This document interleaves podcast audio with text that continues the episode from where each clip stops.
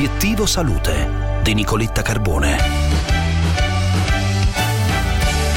Il vaccino anti-Covid è efficace nei pazienti oncologici, ma per ottenere un'adeguata protezione sono indispensabili due dosi.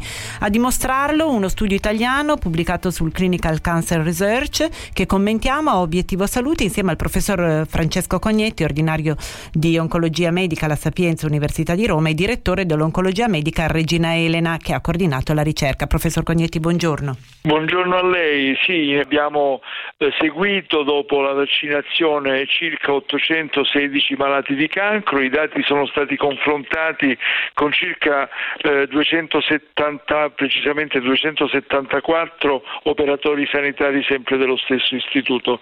Chiaramente i malati di cancro alla fine della seconda dose eh, riescono a ottenere un livello assolutamente eh, importante di immunizzazione, circa il 94,2%, ma hanno bisogno della seconda dose rispetto ai sani perché dopo la prima dose il livello di immunizzazione il tasso di risposta è di circa il 59,8% contro più del 90% dei soggetti sani. L'ultimo dato veramente molto molto importante è quello che riguarda eh, la probabilità di eh, permanenza della immunità eh, nel lungo periodo. Infatti noi abbiamo calcolato che tempi di negativizzazione del quadro eh, anticorpale nei sani è di circa circa 16 mesi, ma nei malati si aggira intorno a 9 mesi. Quindi la vaccinazione, la terza vaccinazione si rende obbligatoria e si rende obbligatoria in tempi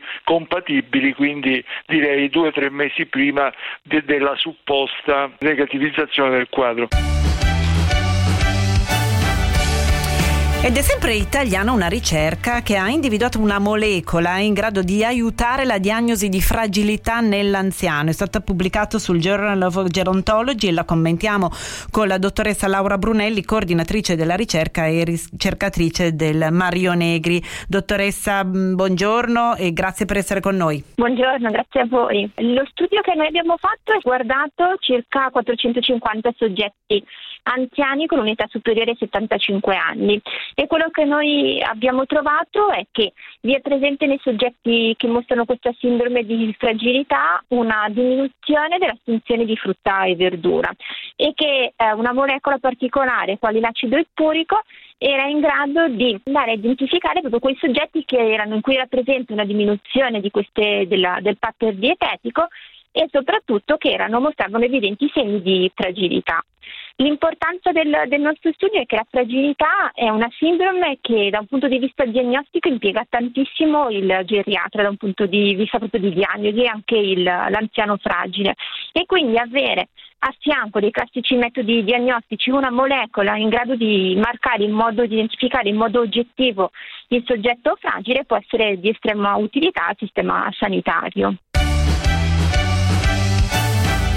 Tra poco vi aspetto sulla pagina Facebook di Obiettivo Salute, parliamo dei 10 pilastri per un cervello efficiente, insieme al professor Ian Noccari, neuropsicologo. Vi aspetto, non mancate, ci alleniamo insieme.